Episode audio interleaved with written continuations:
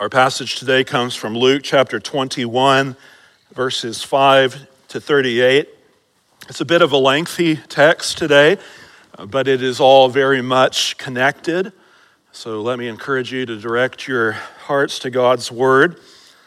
With his help, let's give our attention to the reading of his word. Luke chapter 21, beginning in verse 5. And while some were speaking of the temple, how it was adorned with noble stones and offerings, he said, As for these things that you see, the days will come when there will not be left here one stone upon another that will not be thrown down. And they asked him, Teacher, when will these things be? And what will be the sign when these things are about to take place? And he said, See that you are not led astray.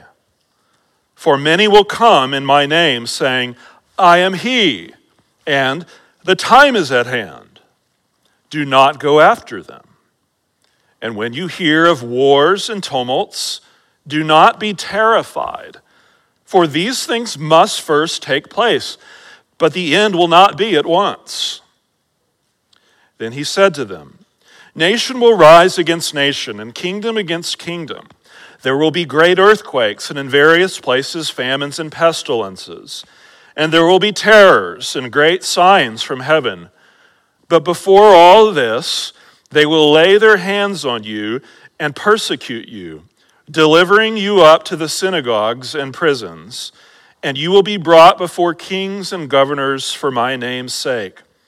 This will be your opportunity to bear witness. Settle it, therefore, in your minds not to meditate beforehand how to answer. For I will give you a mouth and wisdom, which none of your adversaries will be able to withstand or contradict.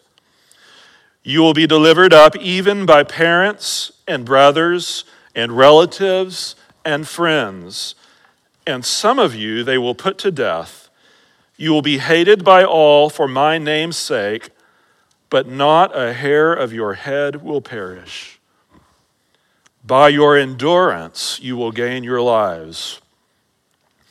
But when you see Jerusalem surrounded by armies, then know that its desolation has come near.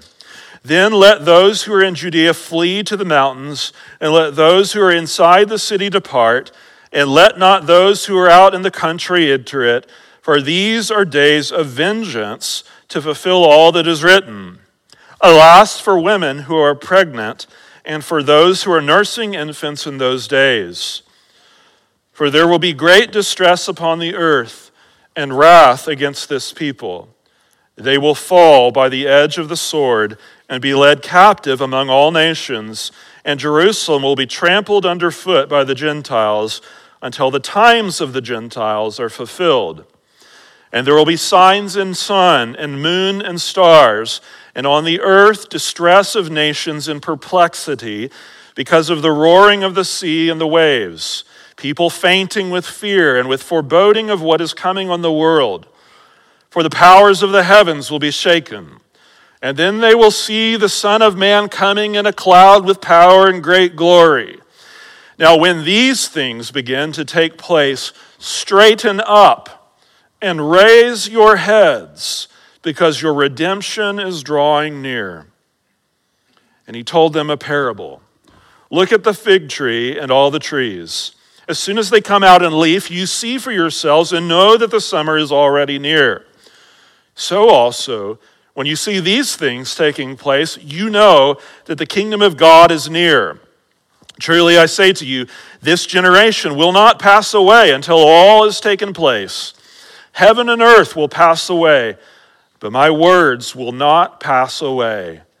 But watch yourselves, lest your hearts be weighed down with dissipation and drunkenness and cares of this life, and that day come upon you suddenly like a trap. For it will come upon all who dwell on the face of the whole earth. But stay awake at all times, praying that you may have strength to escape all these things that are going to take place and to stand before the Son of Man. and every day he was teaching in the temple, but at night he went out and lodged on the mount called Olivet. And early in the morning, all the people came to him in the temple to hear him. Thus far, the reading of God's word. Now let's bow our hearts and ask his help before we examine it together. Father in heaven, you are the one before whom all hearts are open all desires known, from whom no secrets are hidden. We pray that you would use the time ahead to cleanse the thoughts of our hearts by the work of your Holy Spirit, that we might love you more, that we might magnify your name with our lives. It's through Jesus Christ that we pray. Amen. Twice already we have seen the Lord Jesus lament over Jerusalem. He grieved over their unwillingness to be gathered up as a hen gathers her brood under her wings. He wept over their ignorance of the things that make for peace. You remember how he, he grieved over the fact that they did not know the time of their visitation. And he grieved over what that meant for them in terms of the judgment that was to come. Well, now we come to chapter 21, where Jesus begins to spell out in much further detail what exactly awaits the holy city. He describes, in fact, with amazing precision, the destiny that awaits them. And at the same time, even as we look at those events, he begins to broaden the horizon. And he shows that what you see in the fate of Jerusalem functions as a kind of preview of something much larger in scale. This is what we call the Olivet Discourse. It's a very important discourse Jesus gave to his disciples on the Mount of Olives where he deals with two distinct uh, yet closely related events the destruction of Jerusalem and Christ's second coming. His teaching on the two are very much closely intertwined. The distinguishing marks of each of them are related, and yet they're distinct events. What you have in the destruction of the temple and the, the city of Jerusalem is a shadow of the end of all things. This is, in large part, uh, uh, what causes so much confusion and consternation and debate over this passage a failure to see what Jesus is doing here, that really he's doing two things at once. In the near view, he is addressing his immediate audience in, the, in, in Jerusalem, in first century uh, Jerusalem, and he is warning them. He's preparing them for things that are going to happen in their lifetime. But that is not all. There's more going on here as well. There's also the far view, the judgment and the destruction that will be brought not just on Jerusalem, but on the whole world at the return of Christ. The destruction of Jerusalem is a small scale model that anticipates the end. And Christ's teachings on both of these two events are interwoven, and at times they are overlapping. So you really have to follow along closely as you walk through this passage. The teaching, as you see here, is prompted by the disciples' admiration of the temple. In the year 19 BC, Herod the Great began this massive reconstruction project on the Second Temple that wound up lasting for more than 80 years, leading almost right up until the temple's destruction. But eventually, this reconstruction project uh, almost doubled the temple and its precincts in size. It was an incredible undertaking. Uh, it included gold plating its facade. Um, it included massive white marble stone throughout. Uh, Luke mentions this when he talks here about noble stones. some of those stones are still remaining today. Uh, one of them, just to give you an example, is something like 67 feet long, 18 feet wide, uh, 12 feet in height. It's estimated to weigh more than 500 tons. So when Jesus interjects and he says, The days will come when there will not be left here one stone upon another that will not be thrown down, that was no little thing to say. It would have been shocking. It would have been probably preposterous sounding if you weren't a follower of Jesus, if you weren't someone that, that took him at his word. And, but you see that there are those who do, who trust him because they immediately respond and they ask, believing what he says, Teacher, when will these things be? And what will be the sign when these things are about to take place? How can we know when these things are about to happen? Well, Jesus answers their, their question in three different stages throughout the course of this discourse. First, he outlines was, what does not signal the end the end of all things, what does not signal the end. Second, he tells them what will precede the temple's destruction. And then third, he prophesies about what will come immediately before his return and the judgment of the world. So, first, what does not signal the end, meaning the end of all things?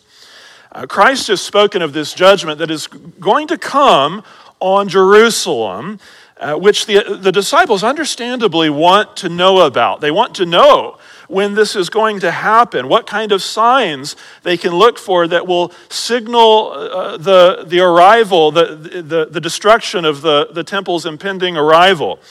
Uh, but Jesus does something interesting here. He, he temporarily sidesteps that question to consider something that is apparently of far greater concern that in their eagerness to, to look for signs, that they not be swept away by false signs and by false teaching and teachers. He says, See that you are not led astray. Why?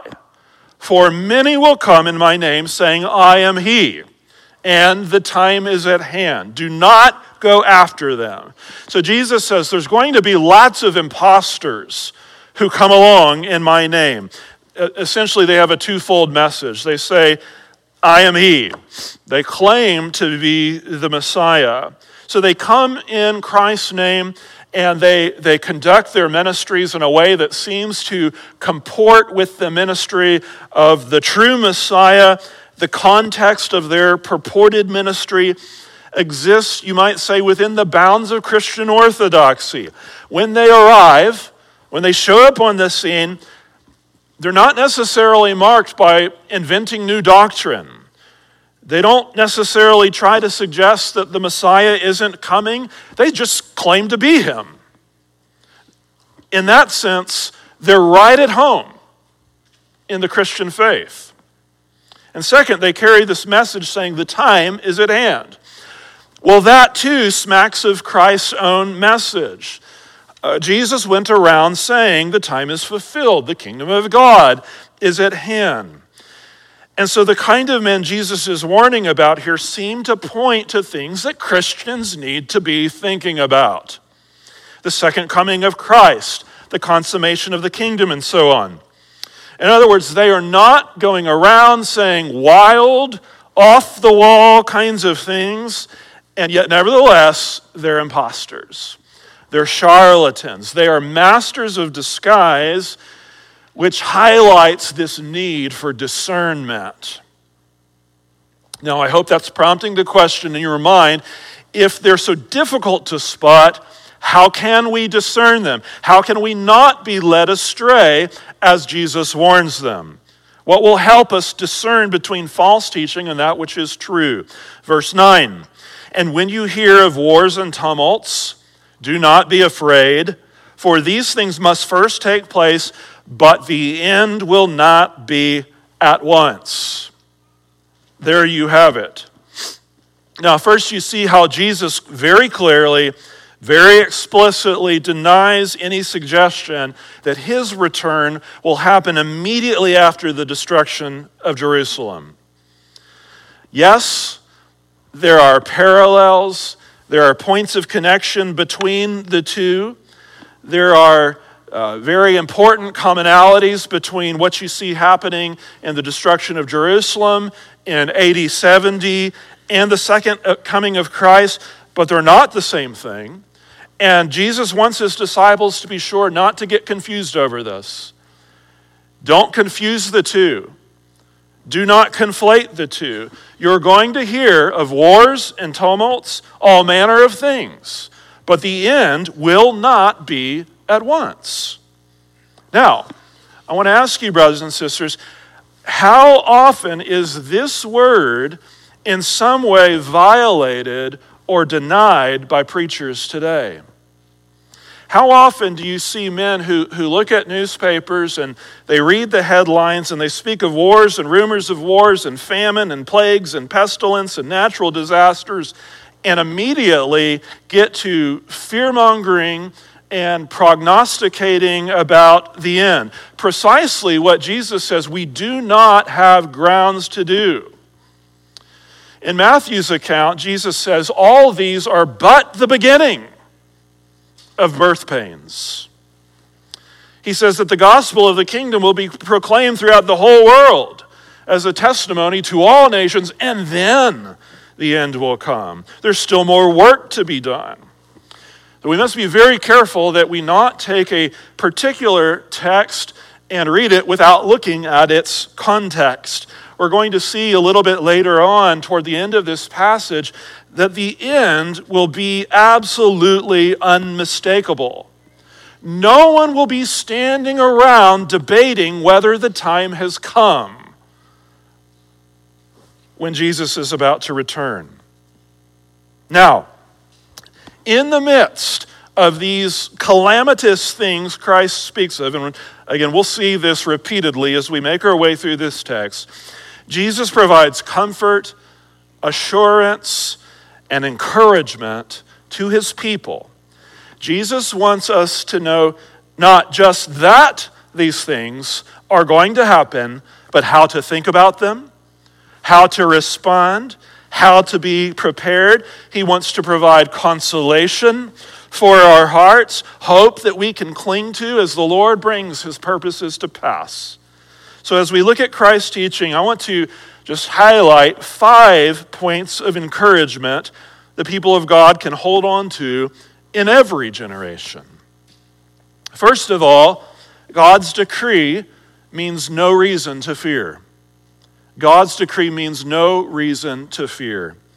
How does Jesus direct the hearts of his disciples? When you hear of wars and tumults, do not be terrified for these things must first take place. Now, some of you may be asking yourselves, why is this a word of comfort? Why is the fact that these things have to happen a reason not to be scared? Well, let me ask you, brothers and sisters, who is saying this?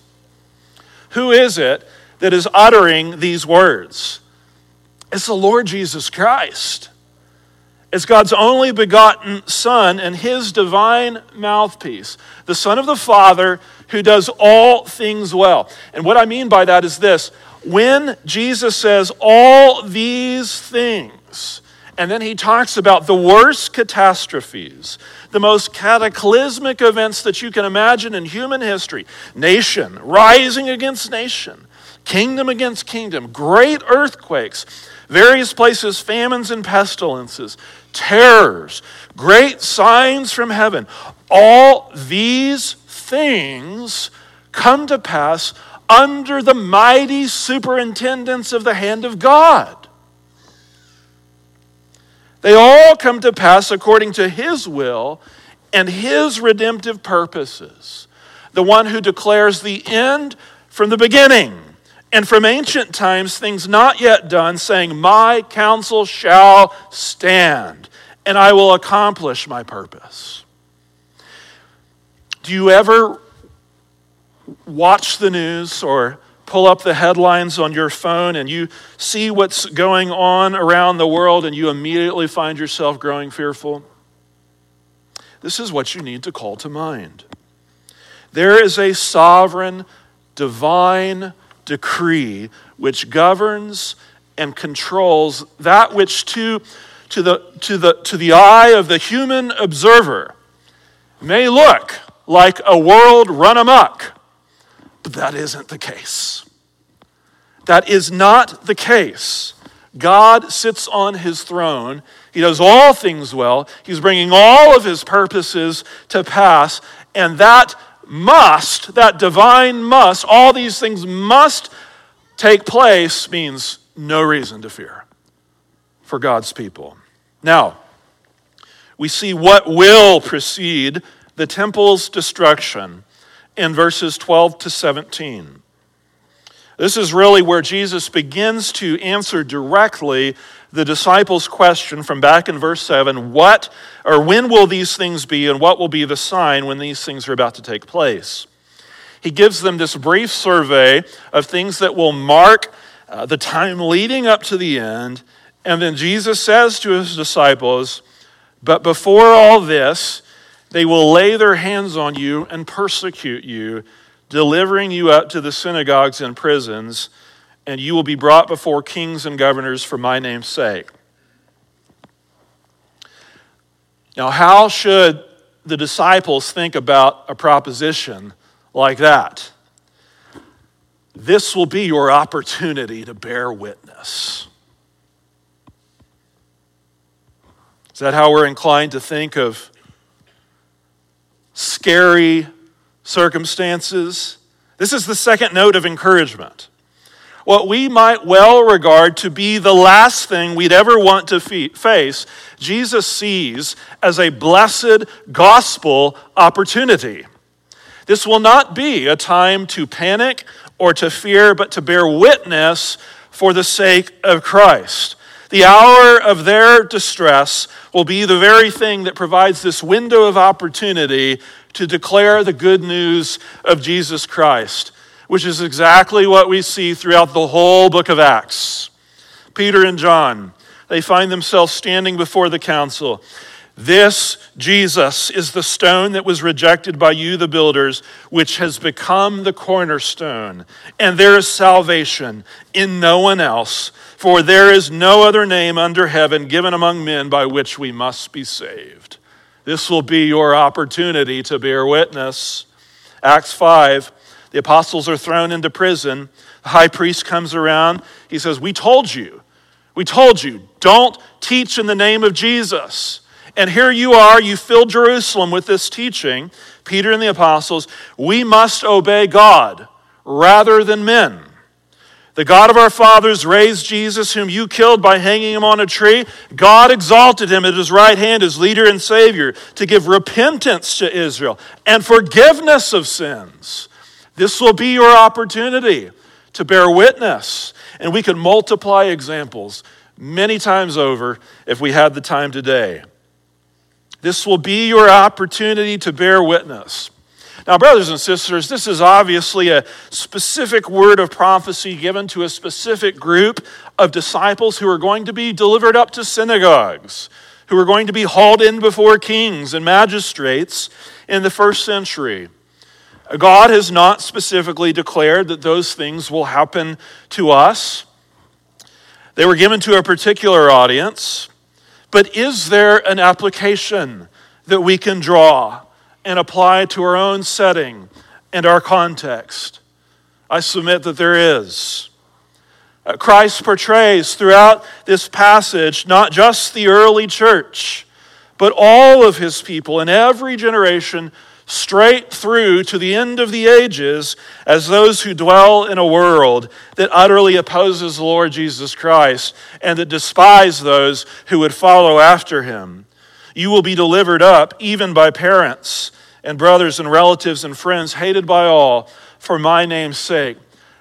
That's a message that accords with the whole of Christ's teaching to anyone, anyone that would come after him.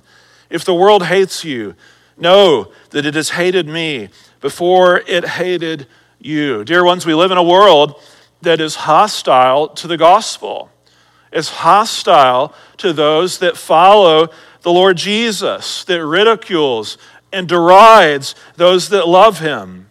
In many places of the world, still to this day, let us be reminded today that includes persecution to the point of death. How should we and others who are facing whatever kind of hostility and persecution and revilement think? It's the same. This will be your opportunity to bear witness. Allow the words of your Savior to, to reframe the way you think about circumstances you wouldn't choose for yourself. You find yourself on the receiving end of hatred.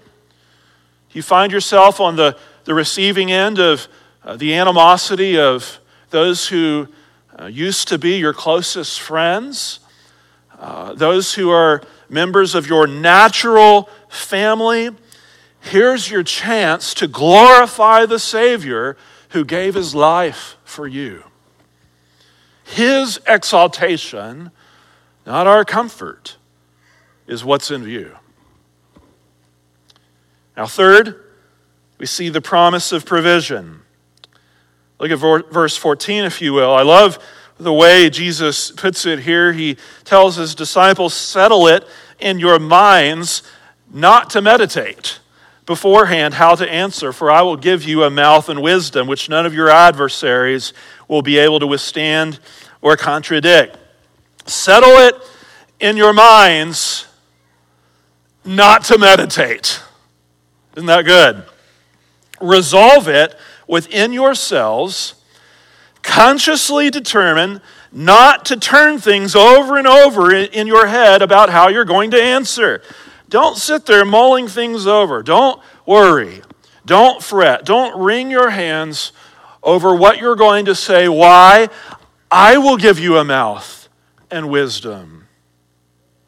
See, when the Lord gives us gospel opportunities, our confidence isn't in having all of the right answers or in even being able to expose every logical fallacy or in eloquent speech but the power of the Holy Spirit filling our mouths, giving us the ability not just to speak, but to speak with wisdom. In other words, to speak effectively, fruitfully, in a way that confounds those that persecute the church of Christ. You remember how the Lord calls Moses to himself, and Moses protests. He says, Oh, my Lord, I am not eloquent either in the past or since you have spoken to your servant, but I am slow of speech and of tongue.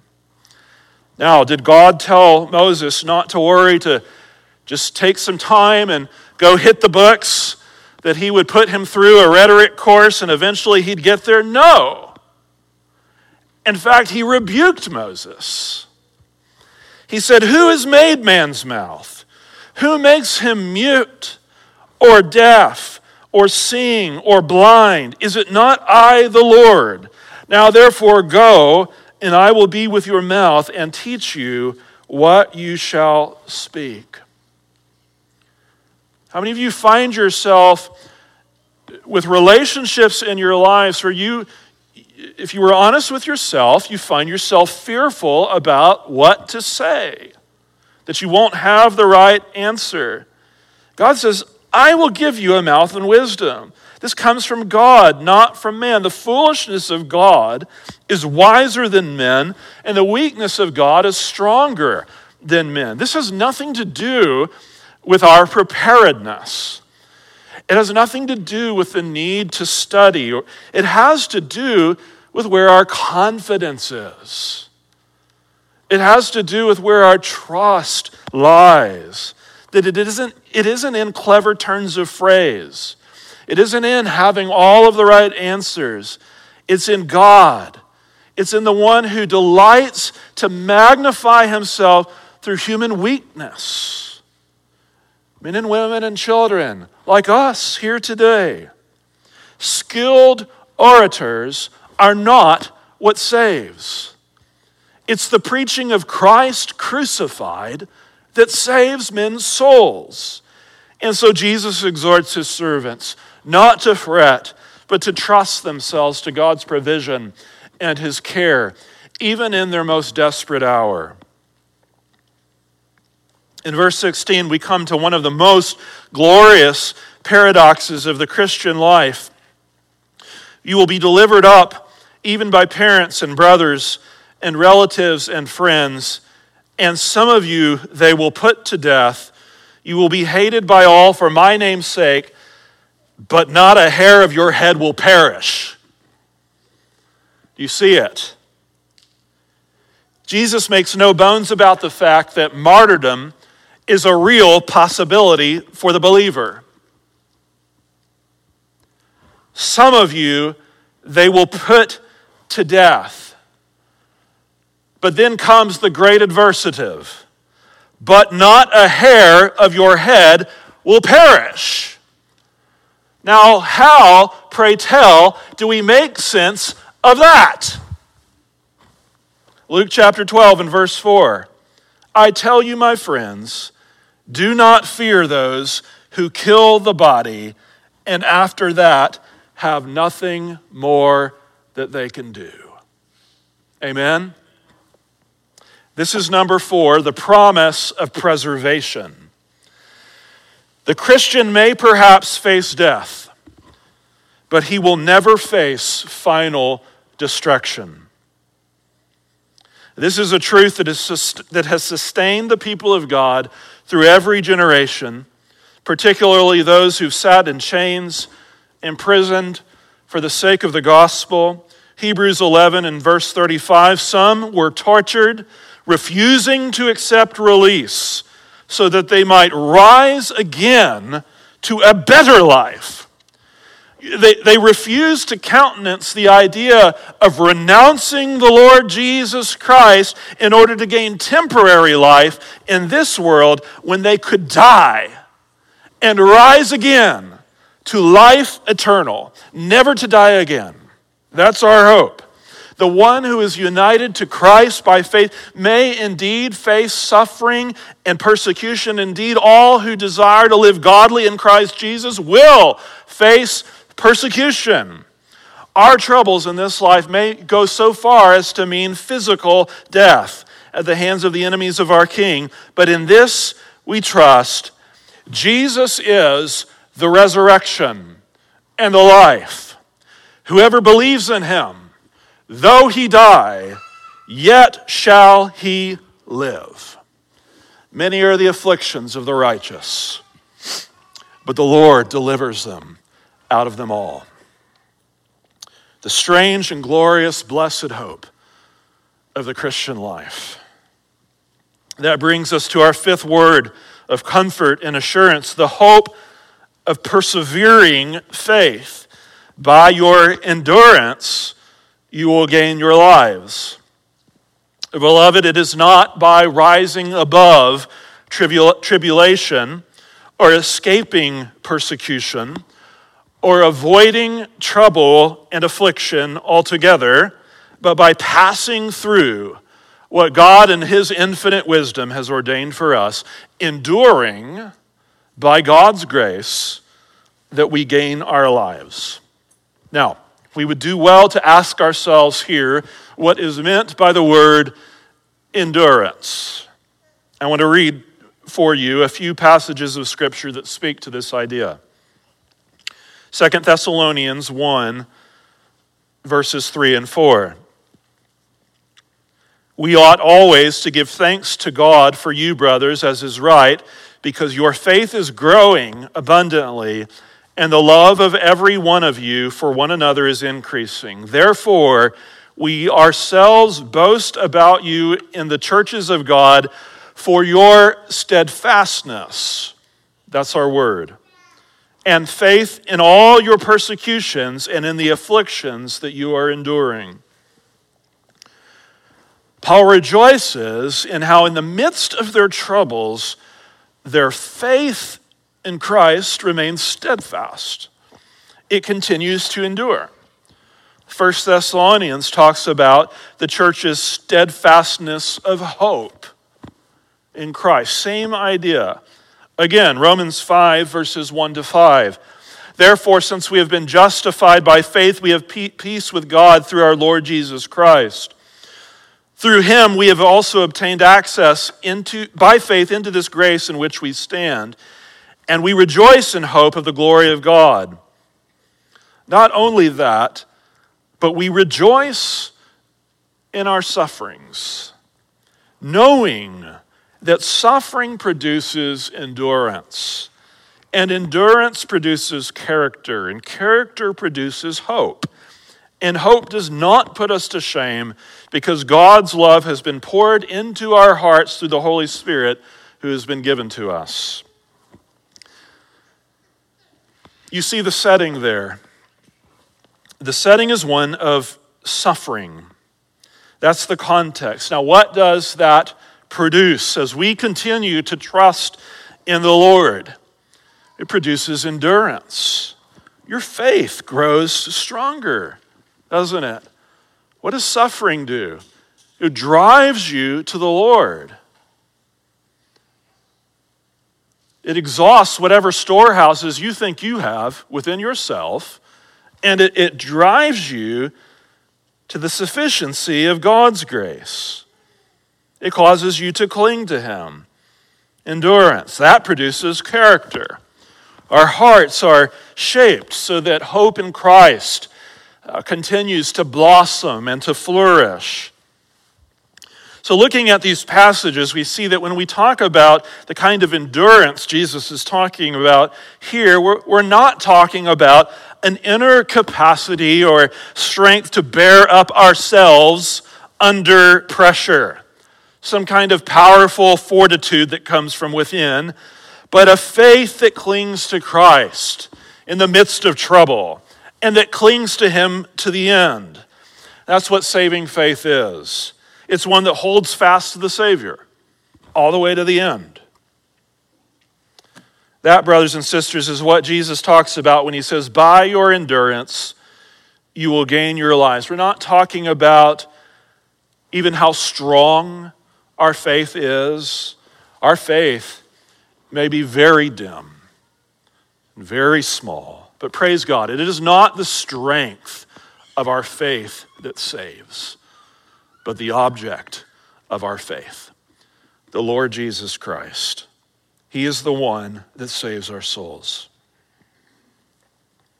Verse 20 brings us to the actual destruction of Jerusalem and in a way that parallels the Old Testament summons to flee uh, from pagan nations. You think of Egypt or Babylon, God's people now are called to flee. Only this time it's, it's the holy city, Jerusalem, that they're called to flee from, to come out from. Jesus describes this as days of vengeance to fulfill all that is written. Probably this has in, in view passages like 1 Kings chapter 9 and verse 6. God warned his people many times, but if you turn aside from following me, you or your children, and do not keep my commandments and my statutes that I have set before you, but go and serve other gods and worship them, then I will cut off Israel from the land that I have given them. And the house that I have consecrated for my name, I will cast out of my sight. And Israel will become a proverb and a byword among, the, among all peoples. And this house will become a heap of ruins. Everyone passing by it will be astonished and will hiss. And they will say, Why has the Lord done this? done thus to this land and, and to this house. Then they will say, Because they abandoned the Lord their God, who brought their fathers out of the land of Egypt, and laid hold on to other gods, and worshiped them and served them. Therefore, the Lord has brought all this disaster on them. How will this come to pass against Jerusalem in AD 70? the Lord uses Gentiles as his instruments of judgment, much like they were often used in the Old Testament. Jerusalem, he says, will be trampled underfoot by the Gentiles. Only this time there's something very different than what you see occurring throughout this, this pattern in the Old Testament. Jerusalem will be trampled underfoot by the Gentiles until the times of the Gentiles are fulfilled. So is, there is this new era of gospel proclamation that is opened up, kingdom expansion among every nation and tongue and tribe of the earth. That's what we're living in today. We are evidence of God's gracious work during the times of the Gentiles. Now, at last we come to what will signal the end in verses 25 to 28, just prior to the coming of the Son of Man. Uh, Jesus talks about signs in sun and moon and stars, and on earth, distress of nations and perplexity because of the roaring of the sea and the waves. The powers of the heavens will be shaken. What I want you to see here is, is the great contrast Jesus paints between those who belong to the kingdom of the world and those who belong to the kingdom of God. How do those who belong to the world respond as Jesus prepares to return? People fainting with fear and with foreboding of what is coming on the world. It strikes dread in the hearts of those belonging to the kingdom of this world, and rightly so. Rightly so. The sun shall be turned to darkness and the moon to blood before the day of the Lord comes, the great and magnificent day. He will come in his glory and all his angels with him, and every eye will see him, even those who pierced him. And all tribes of the earth will wail on account of him. But how do God's people respond to that same sight? Now, when these things begin to take place, straighten up and raise your heads because your redemption is drawing near. While others hide their faces in fear, God's people lift up their heads. The, th- the same thing that spells dread for some is reason for consummate delight in the hearts of others. Now, dear ones, with this teaching laid out, Jesus goes on to issue a charge for watchfulness. And he uses this very brief parable of a, of a fig tree. He says that in the same way that when you see a fig tree budding out, you know that summer's on its way. When you see these signs he's described, the kingdom of God is near. The upshot being watch, watch for the signs of the times. But then he offers a qualification. Jesus says, Truly I say to you, this generation will not pass away until all has taken place. Now, you may be aware that in a passage which is at times hotly disputed, this particular phrase is more hotly disputed than maybe any other phrase in the entire uh, Bible this generation. For your sake and mine, I am not going to sit this, this afternoon and sketch out the 10 or so different views um, of this particular word. Just briefly, though, some see this as referring to the generation of people living at the time Jesus spoke these words. That would mean everything discussed in this passage would be witnessed by the generation of the apostles. Obviously, not only would this make Jesus wrong, because all this has not taken place, every eye has not seen him, he is yet to return, but it causes one to wonder why the early Christians felt no need to excise this verse from the Bible. Why go on proclaiming something like this unless, of course, the early church understood it to have a different sense? Uh, it would also contradict Jesus' promise that the end will not be all at once. A better view is to see the words this generation as a way of speaking in representative terms of everyone characterized by the kind of hostility and hatred toward the Son of Man, the kingdom of God, and those in it, living at all times. People of the same kind, in other words. And in fact, prior to this passage, this phrase is used eight times in Luke's gospel, always carrying this negative sense. Uh, something that is akin to how the Lord often speaks in the Old Testament of this people, talking about wayward Israel in a way that uh, seems to almost uh, be intended to distance the Lord from his, his, his wayward people. Uh, the Lord said to Moses, I have seen this people, and behold, it is a stiff necked people. Luke chapter 11 and verse 29, Jesus says, This generation is an evil generation. Paul uses the same word in, in uh, Philippians chapter 2. In a similar sense, he talks about how God's people should live carefully in the midst of a crooked and twisted generation.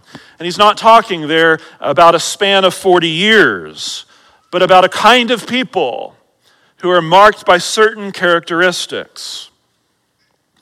Back in Luke chapter 11 and verse 49, Jesus talks about how the blood of all the prophets shed from the foundation of the world may be charged against this generation, from the blood of Abel to the blood of Zechariah. Now, in that immediate context, Jesus, Jesus is indicting the Jewish leaders who, along with their forefathers, rejected all of Yahweh's servants. But it's clear there in Jesus' words that when he speaks of this generation, he reins in not only Jesus' Jesus's contemporaries, the ones that he's speaking to in that context, but everyone who was party with them, going all the way back to Cain, who killed his brother Abel. One author says the phrase has a pejorative sense describing unbelieving, rejecting humanity, unresponsive to God, and oblivious to the possibility of facing his judgment, a Jesus hating, kingdom opposing brood of people. What then is Jesus getting at in verse 32? This generation will not pass away until all has, has taken place. Disciples of the Lord Jesus Christ should expect affliction and persecution at the hands of the enemies of Christ until the very end, right up until his return. And yet, we have this hope that stands as this wonderful contrast. Heaven and earth will pass away, but my words will not pass away. There will be a day, brothers and sisters, when the created order, as we know it, will pass away.